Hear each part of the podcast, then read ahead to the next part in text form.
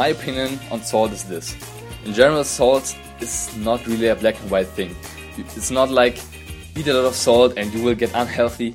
There's a lot of other factors that come into play. Welcome back to the Vegan Fitness Podcast and welcome back to the Q&A session I do every single Monday. You ask me your vegan fitness or nutrition questions and I answer them on here in detail only for you. And last week I didn't manage to upload an episode. I'm sorry for that, but this week will be amazing. So let's dive right into it. First question is what is the difference between a caloric deficit and a caloric surplus and how can you do it on a plant-based lifestyle? So basically, a caloric deficit means you eat less calories than you burn, and a caloric surplus means you eat more calories than you burn every single day. How many calories do you actually burn? Um, this depends on your weight, your height, your daily activity level, and basically everything you do in a single day. That's how many energy, that's how much energy and how many calories you burn every single day. And the food that you eat can have a higher energy value or a lower energy value than how much you burn every single day. Which means if you eat less food than you're actually burning every single day, then you're in a caloric deficit. If you eat more food than you burn every single day, then you're in a caloric surplus. That's the basic and most simple way to explain it. Let's say you have a TDEE of 2000 calories, which means your your height is maybe 190 or your weight is 70 kilos. I don't know, just an example. And you burn 2000 calories in a day. And if you eat 1500, you're in a caloric deficit. If you eat 2500, you're in a caloric surplus. Easy as that. And how can I do it on a plant based lifestyle? There's no difference uh, between doing it in a plant based lifestyle or on an omnivore diet. It just means that you eat more calories or less calories than you burn, and the calories can be made of plants or of meat, doesn't really matter. I personally think that it's easier to eat in a caloric deficit um, when you're eating plants, meaning you're vegan, because you eat so much veggies and fruit, and those are fiber rich foods and those satisfy you a lot. And that's why I think it's easier on a plant based diet, but you can do it on every single diet. Honestly, there's no difference. Um, it's just the basic framework of calories in versus calories out. The second question is Do you have any tips on macro tracking? I tried to track macros in the past, but it seems difficult, especially with a full time job. Okay, if you don't know what macro tracking is, uh, macros are protein, fats, carbs, and alcohol. And calories are made out of macros. So if you have a cup of quinoa, you have in there carbs, you have protein, just a little bit of fat, and no alcohol. And that's how the quinoa is made, basically, out of protein and carbs and stuff. So if you want to change your body composition, you would have to track your macros, in my opinion, because if you want to gain muscle, you would have to eat more protein than a sedentary person. Carbs are also important and fats are important as well.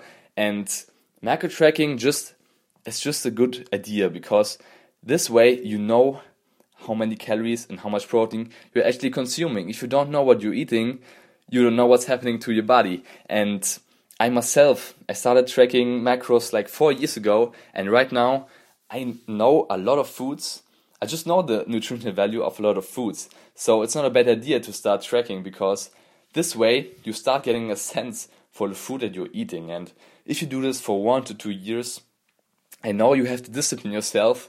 It's not the magical answer you're expecting, but you just have to discipline yourself and do it. And after you learn it, after one or two years, it will just be part of you every single day, and you will get used to it, and you will be able to eat with much more freedom because you know what you're actually eating and you can actually customize your days to your macro goals. But yeah, like I said, that's just discipline yourself, do it, and you will love it. Trust me. If you really don't have time, if if this is not an approach you like, you can try a different one that I'm reading about just now that I got into like one to two weeks ago, um, and that I really want to try out myself. this approach worked with your hand basically. So you track your meals with your hand. Your palm determines your protein portions. So you take your palm, you put in beans or tofu or tempeh or seitan, whatever protein source you're eating, and yeah, every meal has one or two yeah, palm of proteins. Then your fist determines your veggie portions, your cupped hand determines your carb portions, and your thumb determines your fat portions. That's a nice approach, and I really have to test it out.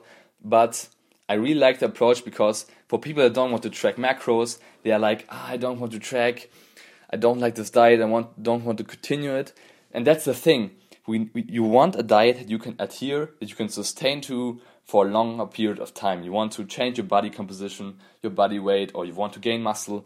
And if you track macros and you're like, this, this is not fun, I don't want to do this anymore, then you will quit. And we don't want that, right? So do an approach that works for you, but still choose a framework that allows you to achieve those goals. So maybe try this uh, hand approach that I just explained, and um, one meal contains of two palms of protein, for example, one palm of veggies, etc. You still have to research it a bit, but it's a very nice approach that I really like the idea of. So if you are searching for an approach that is easier to do right now, then maybe do this. And yeah, that should answer the question. Do you use protein powder and how do you go about choosing it? Yes, I do. I like it. It boosts my protein intake and it's just easy. If I have a busy day, I just drink a shake. Makes everything much easier. Um, how do I go about choosing it? I just like to choose pea and rice protein blends. They give the best, in my opinion, amino acid profile and mostly have a good taste as well. Of course, depends on the brand. Hemp and cranberry protein stuff are amazing as well. I don't want to talk them down, but I personally like pea and rice protein. Just simple, pretty cheap, and um, yeah, pretty effective. I personally don't like to use soy isolate protein because I, I do limit my daily protein intake because I want to uh, make sure that I stay healthy. Of course, soy does not have um, the adverse effects that you think, but if you over consume it, of course, it will have adverse effects. So I always try to limit my soy intake, and that's why I much rather choose tofu or tempeh or edamame to eat rather than drinking shakes of soy, um, where I can just get pea and rice protein shakes. That's much easier. That's my opinion on the soy protein. So if you buy one, I highly suggest you go for pea, rice, or hemp. Um, and yes, that's the way to go about it. How do you manage when you go out with friends and there's no vegan options on the menu? Honestly, I don't have this problem at all, um, if I have to be honest. I just have the problem if I go out with my grandma and grandpa in a small town in Germany. Um, in general, Germany is very open minded concerning veganism in the big cities, but in the small towns, it's always a lot of meat, a lot of fish, and no real vegan options. And um, when I'm there, I just freeze them my meals, honestly. Like, you can look at the menu and think, okay, I can eat the potatoes, I can eat the beans or the peas, and maybe they even have tofu.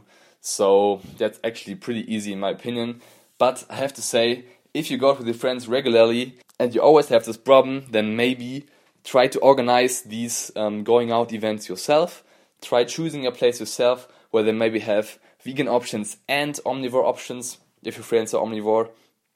Or just bring them to a nice vegan place that has awesome atmosphere um, kind people, and amazing food, of course. and your friends will love it, you will love it as well. Maybe that works for you. Um, if I know the meal I will be eating, let's say a German restaurant, I just get potatoes or something, or even fries. Then I actually like to drink a protein shake, like in one hour beforehand or something. And yeah, in order to get my protein in, because on there there will be no protein. That's my way of going about it. So the next question is Does flaxseed or do flax seeds reduce testosterone levels? No. and that's a quick answer because, um, like in soy, estrogen is always the scaring factor that people are worried about. But um, there's no studies showing adverse effects on testosterone production or even sperm production, not testosterone production, uh, but testosterone levels, and sperm production. So you don't have to worry, you can eat flax seeds and soy. But like I said, limited to a certain amount. One to four servings are perfect in my opinion, and then you are safe to go. Um, the next question is What's your opinion on salt? That's a good question. Good or bad, and why? Okay, so salt is always a big topic. Um, And my opinion on salt is this. In general, salt is not really a black and white thing. It's not like eat a lot of salt and you will get unhealthy. There's a lot of other factors that come into play.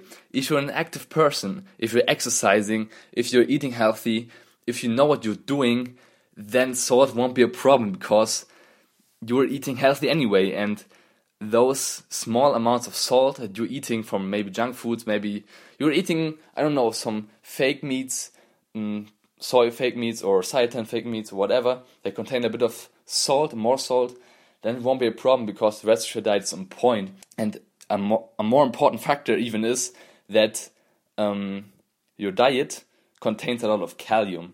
And um, kalium rich foods are vegetables and fruit. And you, if you're vegan, you're eating a lot of these anyway. And if you're healthy, you're eating a lot of these anyway, like I said. So you don't really have to worry about salt. If, however, you use a lot of salt with seasoning, uh, I mean seasoning your food with a lot of salt, then I would suggest cutting that down a bit. I personally rarely use salt on my meals, only if I know it won't taste good, but I don't know. If you season it well with other seasonings, with spices and with garlic, onion, and with good sauces, and you don't need salt at all. And um, that's my way of going about it. Just don't salt your meals. If you get fake meats or if you eat out and eat a bit of more salt, that's no problem at all.